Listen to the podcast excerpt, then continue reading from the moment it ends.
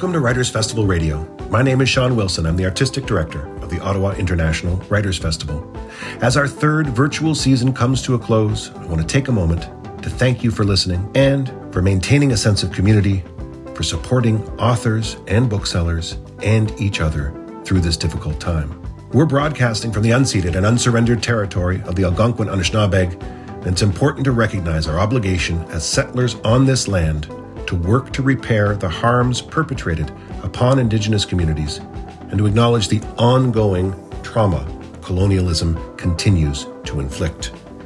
Today's host is Lisa Sampson. Lisa is our new board chair and is the managing principal of Strategy Corp's Ottawa office. She's been a legislative assistant to a member of parliament, a senior communications officer in the office of the leader of the opposition, the media logistics director for a national election campaign, and was a deputy campaign director for a major political party. For those grumbling about lockdowns and feeling constrained by all the public health measures, our guest today, Edith Blais, can offer some profound perspective on constraint and loss of agency. Edith's unforgettable memoir, The Weight of Sand, covers the 450 days she spent in captivity as a hostage in the Sahara and her defiant refusal to have her humanity stripped away. Quill and Quire calls it an intimate account, a narrative characterized by terror, confusion, deprivation, and loneliness. It is also a depiction of hope, of finding possibility in the bleakest of moments. Here's Lisa Sampson in conversation with Edith Blais.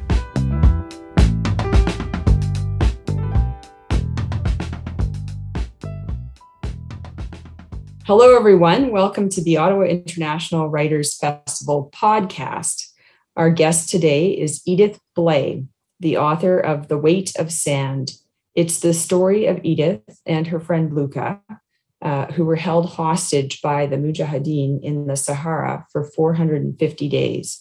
Welcome to the Writers Fest podcast, Edith. Thank you very much for inviting me.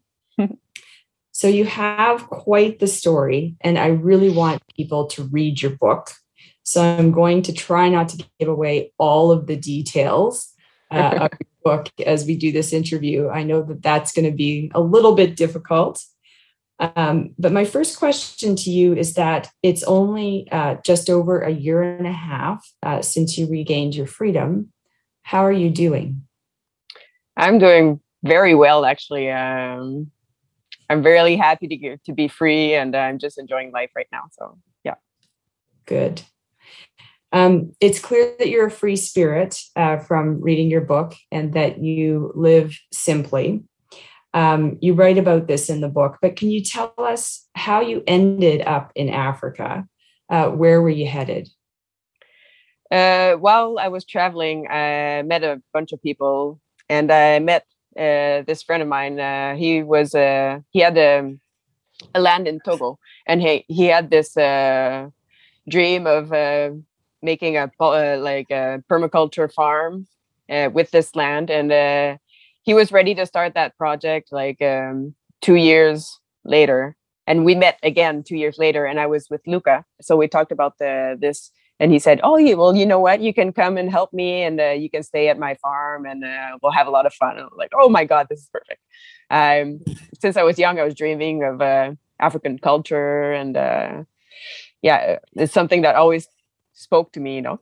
Uh, and Luca was he wanted to do it also, and he was living in Italy, and he decided like, well, maybe we can take my car from Italy and do it by land and uh, go down to Togo with my car.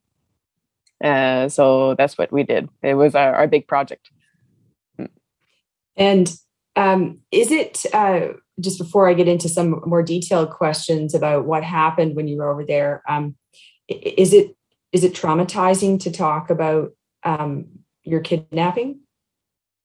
Um, not right now. Um, I think just writing my book, I went through it so much that um I don't know. It's like I cleaned everything in my head, and now I feel uh, I feel t- I feel fine talking about it. I don't have anything that uh, triggers. You know, uh, it's Good. okay. Yeah. Okay. I wanted to make sure before I ask these, any of these questions. Um, so you. Uh, the the title of the chapter where you are kidnapped, I believe, is called uh, "The Mistake." um, or something along those lines. And so I'm just wondering uh, what happened. There was a whole visa running out issue, and um, there was a split second decision made. So maybe you could just walk us through uh, that. Uh, yeah, we were in contact with um, a friend of my Togolese friend. Uh, he was doing uh, it often. He was living in uh, Germany, and he had his wife. His wife and kids were living in Ghana. So he was doing it by land very often, and he did it one week before us. So we were in contact with him, and he was saying, "Go here, stay here at this hostel and uh, this hotel, and uh, go through here. This is safe." Like, uh, we were in contact with him the whole time we were going down.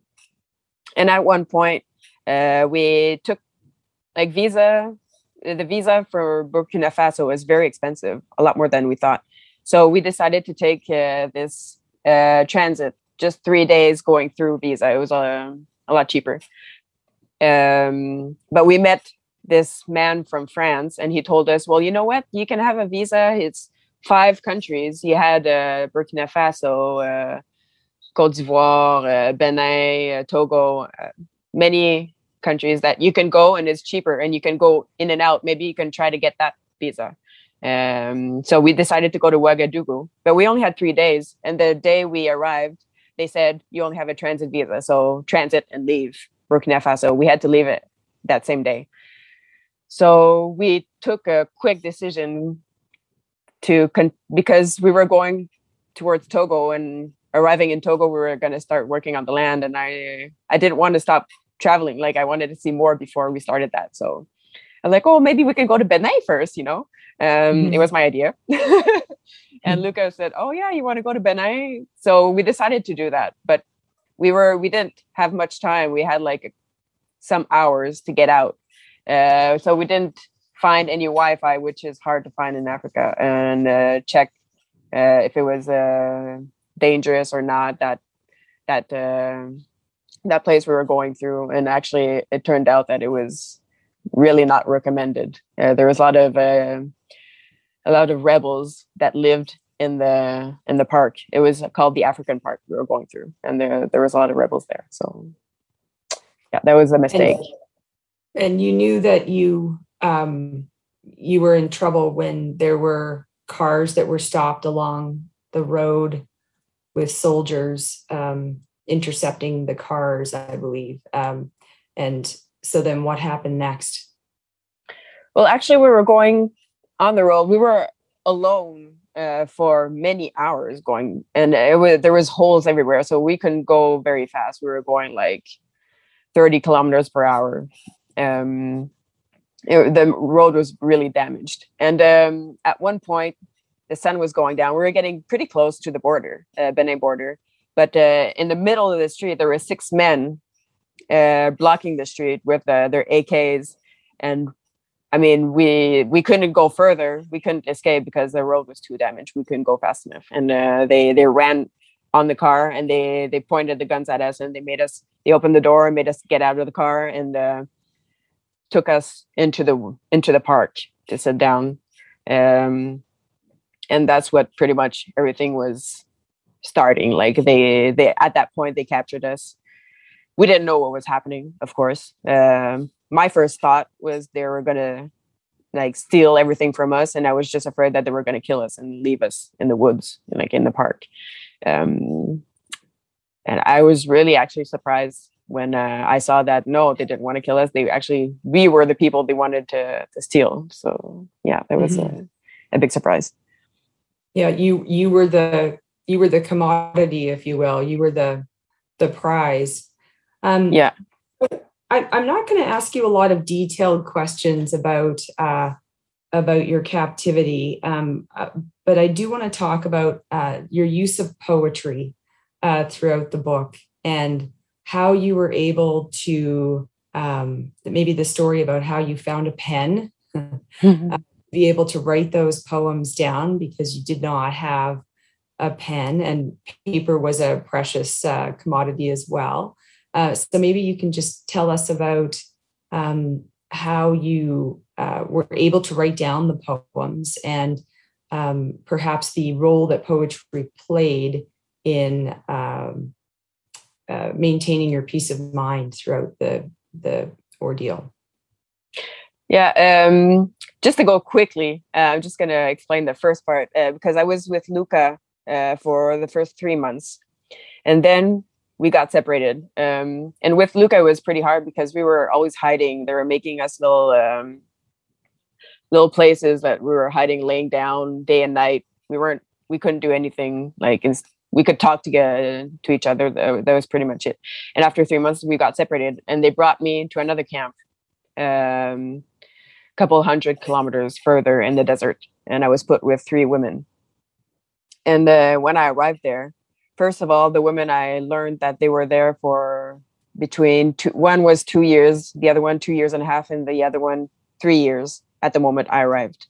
So, I mean, that was really long, and that was quite a shock like knowing nobody was getting out and everybody was just staying in the desert and, and for years it was like impossible to imagine and uh, uh, there was one of the women that had a pen on um and i remember when i was with luca i was telling him before we got separated i was like oh if only i had something like if i had a pen i could just do something with my mind you know i could write poetry and then like, like do something because you go crazy not doing anything ever, like every day.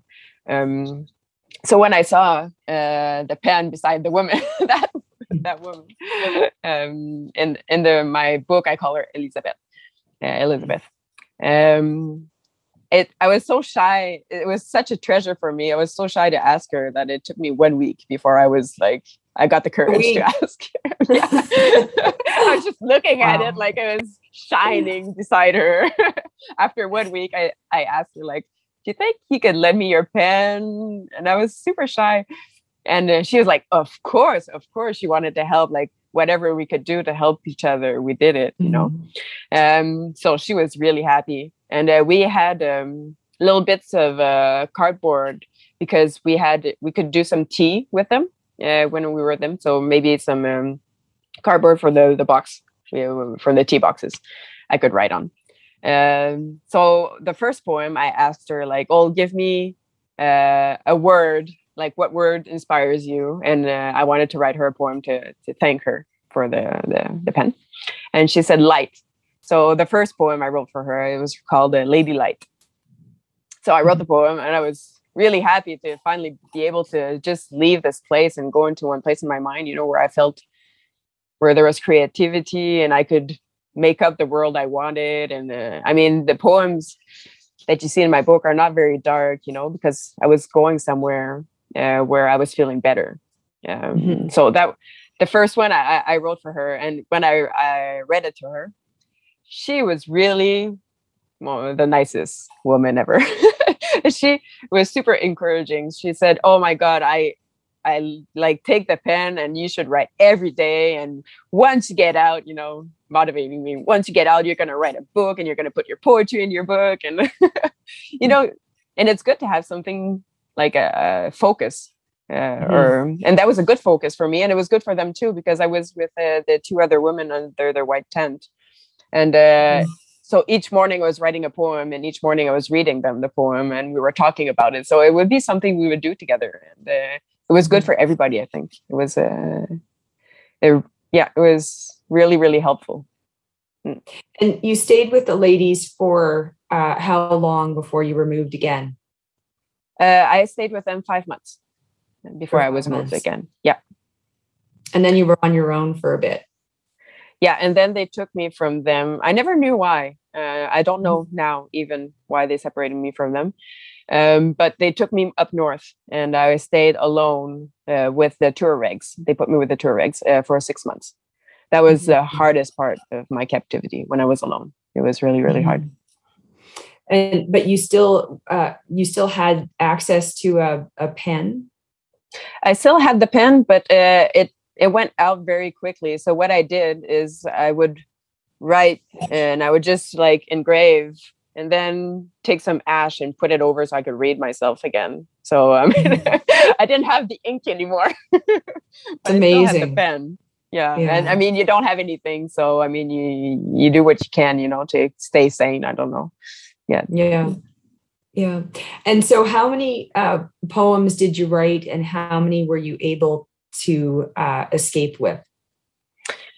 I probably wrote like 150 poems at least, but wow. I left. Yeah, I left with uh, uh, 47 poems um, that I hid under my uh, under my clothes, uh, hoping like I the chances they would ke- catch us when we escaped were really really big. So I was mm-hmm. afraid that they would just take them from me, and it was for me it was a treasure. I mean, I, I left with that and some water. It was the two things, you know, my mental yeah. and my physical health. yeah, and um, yeah, but uh, you know what? We made it, and I I came home with uh, 47 poems. That's great. And do, did you recreate any of the others, or are there 40? I didn't count. Are there 47 poems in the book?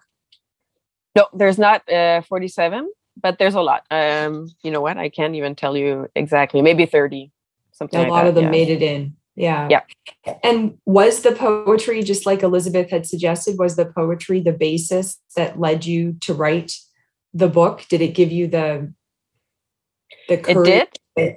Yeah. It did. Yeah. When once I arrived, I was actually in quarantine because um, I, I, was coming from. Uh, when I got out, they brought me to uh, Germany for a week mm-hmm. in a hospital, and then I went back home. And going back home, since I traveled and everything, they said, "Well, you still have to quarantine, uh, 15 days." So I was with my mother uh, in her house, and I had these poems. So I had my the computer. I was writing the poems on the computer, and then my family, my friends, my, I mean, everybody had so many questions, and I couldn't see myself explaining to them each, every, and everybody like exactly what happened once oh, and again, you know, over, over yeah. and over again. And for me, the writing is a, I love writing, and it's easier for me to express my feelings and what I think, um, with the writing. So I decided to actually, you know what, I think I'm gonna just write it down write mm-hmm. my poems in between and uh, at first i did it for my family and friends so they would know you know and uh, after that it just went bigger and bigger and bigger and uh, yeah i actually made like a book and it went out into the world. It's a it's an excellent book and i i encourage people to read it. It's uh it's it's quite the story uh quite the ordeal uh, that you went through. I, I, have to say that the last 70 pages, um, I read them yesterday all at once and um, you had me you had me crying. I was crying for you for you know tears of fear tears of joy um, the things that uh, resonate with resonated with me may not resonate the same way with other people but um, it, it, i could almost see this being made into a movie uh, with the with the action packed last 70 pages um, in terms of your escape what was your biggest fear as you were escaping? Uh, well, th- that they would catch us. It was, I mean, the chances we would make it are very, very thin. And I was just put back with Luca for like one month before, and it was so hard being separated from him. So I was pretty sure that they would separate us again um, if they would catch us. Um, because the first time we rebelled, and that's why they separated us and then they put us finally back together after we converted uh, to mm-hmm. Islam. Um, mm-hmm. And then I was afraid that they would separate us again. That was my biggest fear. So or maybe that we would be killed. I, I, that was a pretty yeah the two things that were the worst in my mind, like the yeah the scariest thing. So that's what that was what they gave you the the push to take the chance to escape was that you were you were afraid that they would separate you once again and and and what would oh. happen well no it's i think it, uh, it was we had to try something. I mean it was that or you would stay there for years and it was impossible to think that we would still be there another day. So i was ready. I was ready to at least uh, try i mean just for my mental health at least try something. Mm-hmm. yeah so that was that was it. Yeah. I had to. Were, there were several things that um, that that resonated with me as I was reading about your captivity, uh, your mental endurance for uh, when you were um, put literally put in a hole and uh, and told to stay still because they were the captors were worried about the drones flying over and any movement. Um, but one of the things that stayed with me was uh, you lost your contact lenses or you had to remove your contact lenses, and so you didn't have uh, full vision for uh, most of your time in captivity just tell us maybe a little bit about that because I wear eyeglasses myself and my vision. I mean, not, not, for living through that and not being able to see properly. Uh, what was that like? It was. You feel very vulnerable because I mean, it's a, they're stressed and sometimes they have to. You have to run away from this. I mean, they they make you run with them, but um, and they're stressed. They're they're they think like it's life or death when there's drones everywhere and they're like you have to flee and then they make they make you do stuff but i couldn't see and i couldn't understand their language yeah so mm-hmm. i mean it was by the signs and the signs i could not see what they were doing so it was very stressful and they didn't understand that i couldn't see so i didn't want them to think that i was rebelling or anything it's just i didn't know what they wanted you know and it was actually pretty sometimes when I was alone, I mean, it was okay. But when it was in this type of like, they were running away, they were super stressed, and uh, I had to listen uh, by the like every order. But I they they weren't talking to me; they were making signs, and I couldn't see them. It was really uh, frightening. Yeah. Mm-hmm. Especially if you don't understand the language, and so you're relying on visual cues, and you can't quite exactly. And I couldn't see, so Oh yeah, and they don't they don't come close to the woman either because of their religion. So they were always staying very far from me. So, and my vision is very bad, so I couldn't. Mm-hmm. I was trying to see, and sometimes I was not seeing the good thing, and then uh, they would react, and then I didn't know what to do, and yeah. My goodness. And the other thing that um, uh, the, the, the various captors, uh, you named them. Uh, I viewed that as a uh, uh, as a humanizing thing. You didn't know what their names were, although in some cases I think you you you got to know them, but you named them all uh, throughout the book. Um, tell us more about that. Yeah, exactly like you said, it was humanizing. I was usually using a quirk they had to name them, so it made them a little bit less. Uh, dangerous to my eye you know a little bit i could see that they had flaws and uh, they were human mm-hmm. so yeah that would that would help me in my mind yeah to yeah. to be less afraid maybe of them mm. yeah um you also vividly account uh, uh your vividly speak about your um relationship with the wild as well. There were snakes and the the part that got to me were the ants. And um, but even in the book you talk about being put in a hole that was filled it was obviously an ant hill.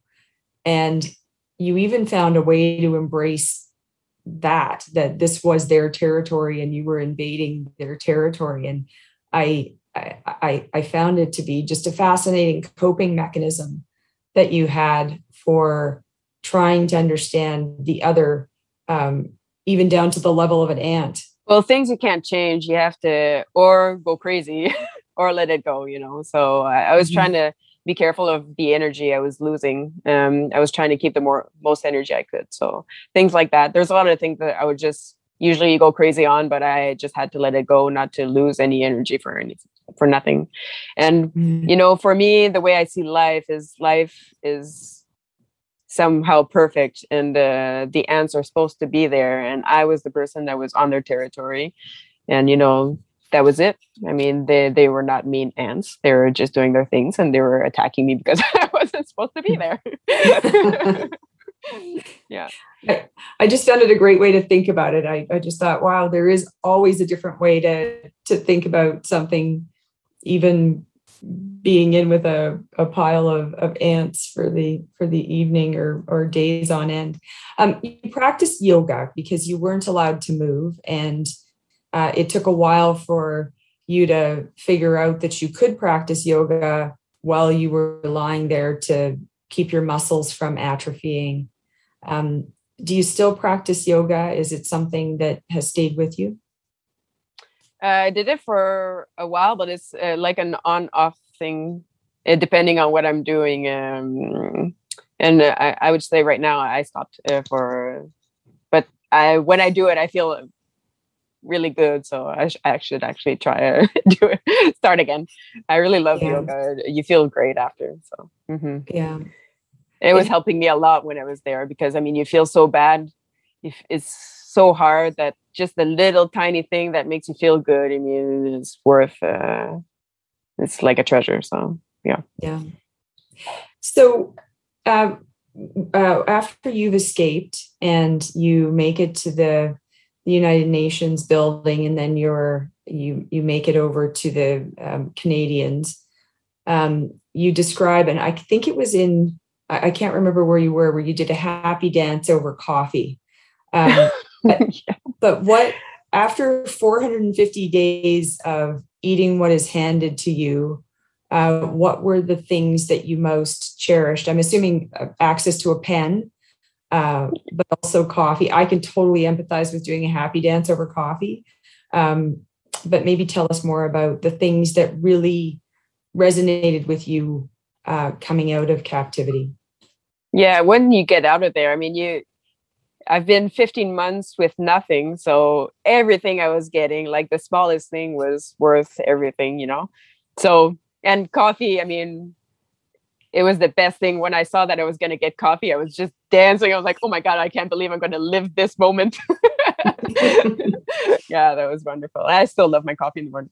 Um, you know, when I got some fruit, also just getting some vitamins or something good for your body that uh, you feel like with so much, I like you don't have any energy when you're there. You don't have any nutri- nutrients or anything. So just that was also wonderful. They asked me when they they got me in the Canadian embassy at the Canadian embassy, "What do you want?" I was like, "Fruits." Yeah, it was the first thing I wanted. That and after coffee. Um, yeah, and uh, just the small things. I mean, just be able to walk and take a walk as far as I want. I mean, for me, when I got out, I was like, "Oh my god!" I mean, I'm so free. yeah, so everything and the was soft, wonderful. The soft blanket as well Oh yeah, I remember they they gave me uh, at the municipal they gave me uh, this blanket and it was so so soft. I was just putting it all over my face. So like something soft in the desert, everything is so like hard and like pointy and I don't know, very mm-hmm. venomous. Uh, I don't know. So rough. yeah, just yeah, rough. Just like getting something like soft that makes you feel good. That was like, oh my god, I just want to cuddle up and put it all over me. cuddle, yeah. So after being in captivity for 450 days, you gain your freedom on March 13th, 2020. And so the significance of that is obvious uh, for, for most people during the pandemic, but you had no idea uh, why people were behaving the way they were behaving uh, in terms of no handshakes and elbow bumps. And um, what was it like coming back to Canada during a pandemic and um, having dealt with what you dealt with, um, having the phrases like lockdown be part of the the the phrases that were used over here during the pandemic. Well, when you compare, I mean, it, for me, I was just so happy to be free that I mean, even if I it was the way it was. It was so much better than what I was living. So I was just happy. I mean, it's okay. Like I'm slowly coming back to life. That's it. I mean, uh, that was it. I mean, yeah, I was used to saying like, there's nothing I can do about it. So I'm just gonna go with it. And that was pretty much it. So I wrote my book. That's yeah. Because of that, I wrote my book and it brought some positive stuff.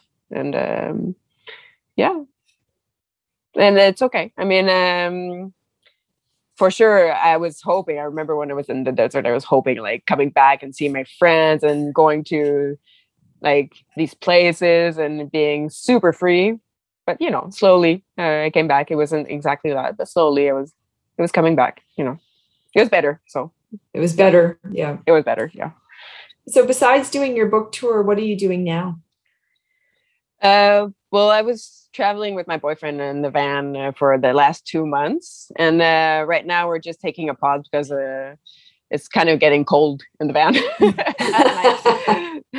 but then I think we're gonna go. We're because we have to stay for the the end of uh, November, and then I think we're maybe gonna go travel again, uh, maybe south. South. Yeah, so yeah.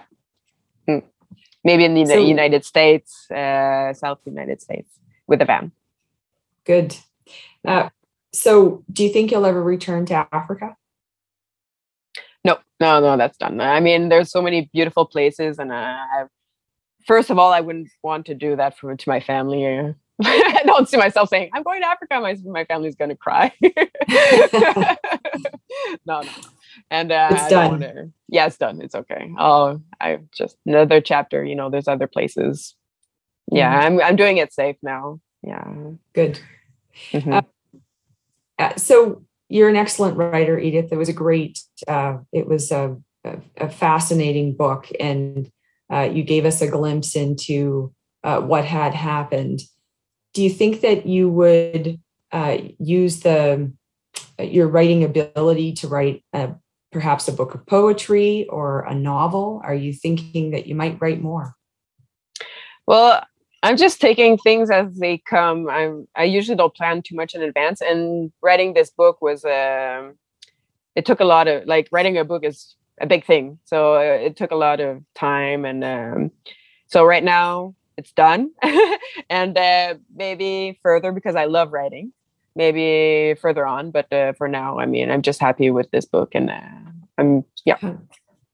And if anybody has any questions, you can just say, Here, I wrote a book. There you go. Everything's there. It's all in there. it's all in there. Yeah. Well, thank you so much for spending uh, time with me today to talk about your your journey and for uh, sharing it with the world uh, so that they can understand more about what's happening um, in in the Sahara and and why. And um, I just appreciate your time, and I hope and that you enjoy your travel into the states, uh, and that um, that you I, I really do hope you continue to write because it was uh, you have a real gift for poetry and for writing. So Thank I you. Thank you very much. Next. Thank Thanks you. very much. Take care. Okay. You too. That was Lisa Sampson in conversation with Edith Blais about her memoir, The Weight of Sand My 450 Days Held Hostage in the Sahara. As always, I want to thank you for listening and for supporting authors and booksellers through these difficult times. Our official bookseller is Perfect Books on Elgin, and wherever you are right now, there's an independent bookseller nearby who would be more than happy to sell you some great books. If you enjoy the podcast or any of our virtual programming, please consider making a charitable donation. I want to thank the Ottawa Public Library, the Government of Canada, the Government of Ontario, the City of Ottawa, the Ontario Arts Council, the Canada Council for the Arts, Carleton University, and CBC for their ongoing support. This podcast is produced by Aaron Flynn, original music and sound engineering by Mike Dubé. Kira Harris is our program director, and I'm Sean Wilson. Thank you for listening.